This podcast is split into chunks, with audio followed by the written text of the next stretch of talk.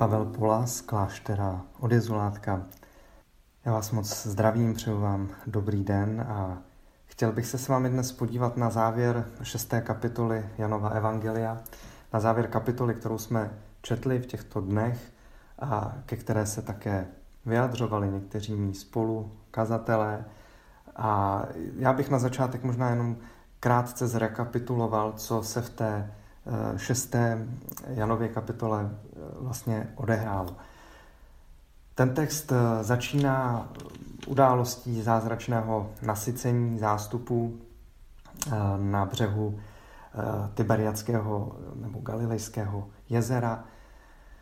Ježíš nasytí velký zástup, dá těm lidem vlastně zkušenost zakusit, eh, co to znamená být, eh, být nasycen, být obdarován, co to znamená, že se o mě někdo postaral.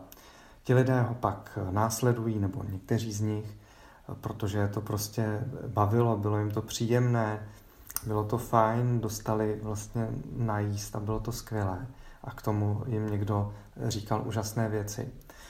A Ježíš se přeplaví na druhou stranu toho jezera, ti někteří z toho zástupu eh, ho tam následují a pak se v té eh, synagoze v Kafarnau, právě na té druhé straně, eh, na tom druhém břehu, tak se tam odehraje dlouhé kázání, které Ježíš má, kde mluví o, o chlebu života, kde mluví o, o nasycení, ale také o tom, že on sám je tím chlebem, tím pravým chlebem života, který může dát, eh, který může nasytit eh, ten nejhlubší hlad eh, lidského života.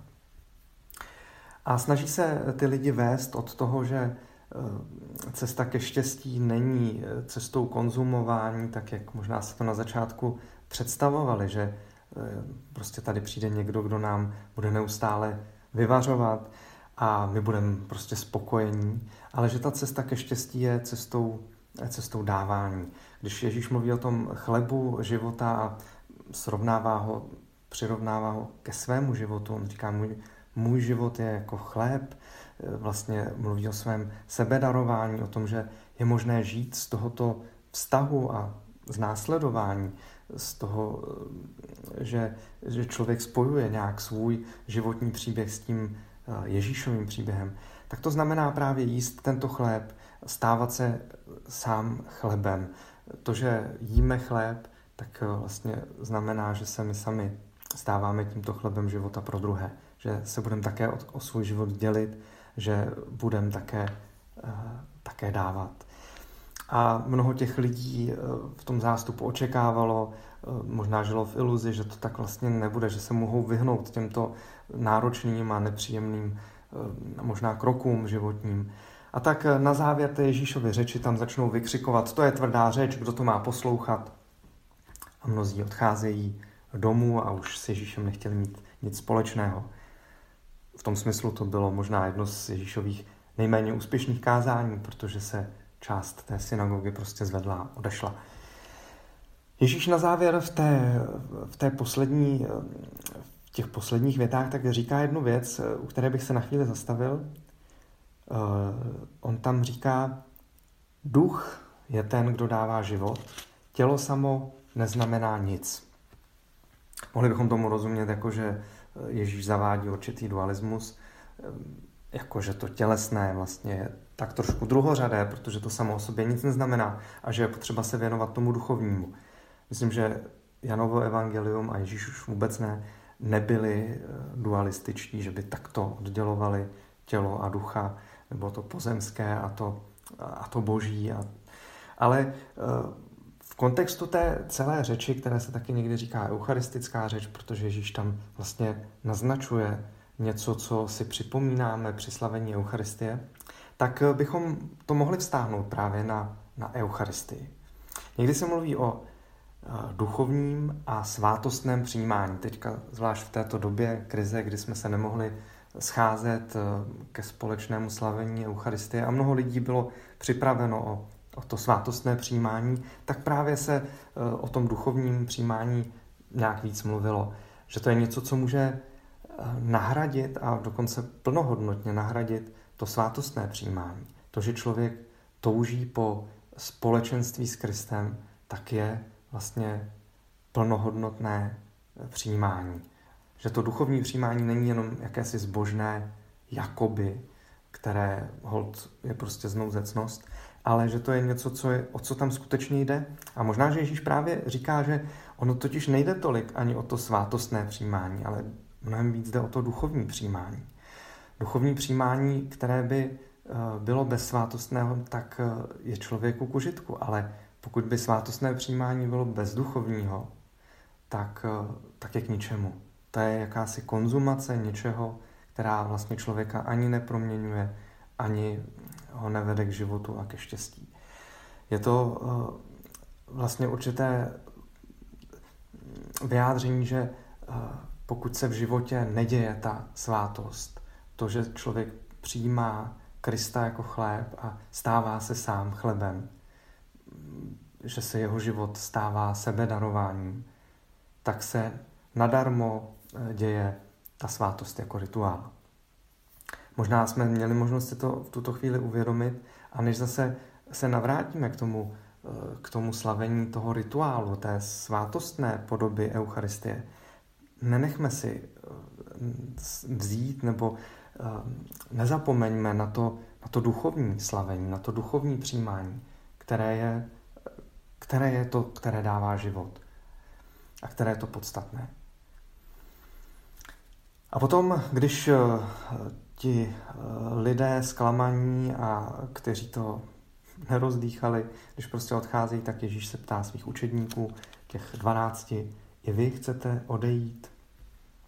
Dává jim možnost znovu se rozhodnout. Říká jim, nemusíte tady eh, zůstávat, pokud vám to nedává smysl, pokud už eh, vlastně byste raději hledali své štěstí někde jinde, tak klidně běžte. Ne, necítíte se nějak vázáni, že byste museli, že už tady prostě jste, tak by bylo trapné odejít. Ne, klidně, klidně běžte.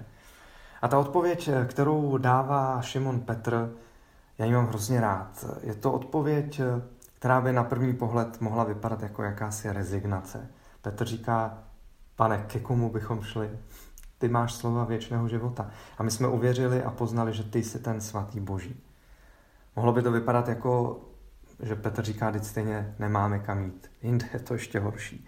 E, vlastně e, mohlo by to vypadat jako, jako někoho, kdo už zlomil hůl nad tím, že by věci mohly být dobré, že by život mohl být krásný a šťastný a plnohodnotný a smysluplný a říká, ale tak už zůstaneme tady, protože kdo ví, jak by to vypadalo jinde.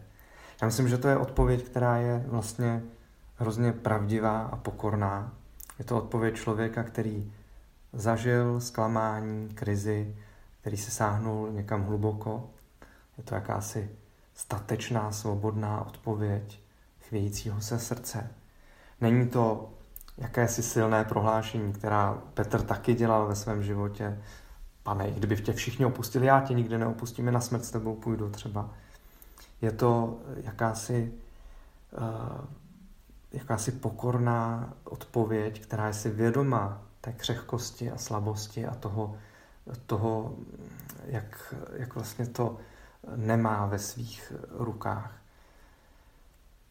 Petr to své rozhodnutí zdůvodňuje dvěma věcmi.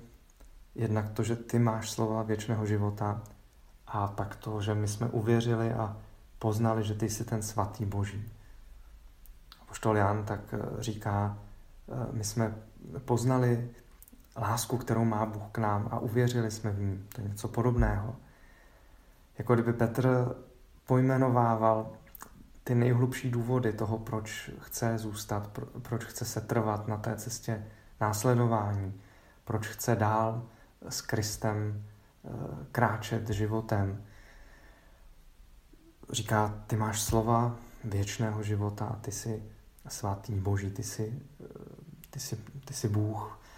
A ty důvody, které možná na začátku pro něj hrály roli, tak jako pro ty zástupy, že prostě zažili něco úžasného, že se dobře najedli, nebo že slyšeli eh, skvělé kázání, nebo že prostě to oslovilo, nadchlo, že, že prostě eh, najednou pocítili ten drive, eh, který je k Ježíšovi táhnul jako k charismatické osobě, tak vlastně to všechno najednou z toho odpadává jako určité slupky a dostává se k jádru věci, k tomu důvodu, kvůli kterému Petrovi stojí za to eh, Ježíše následovat.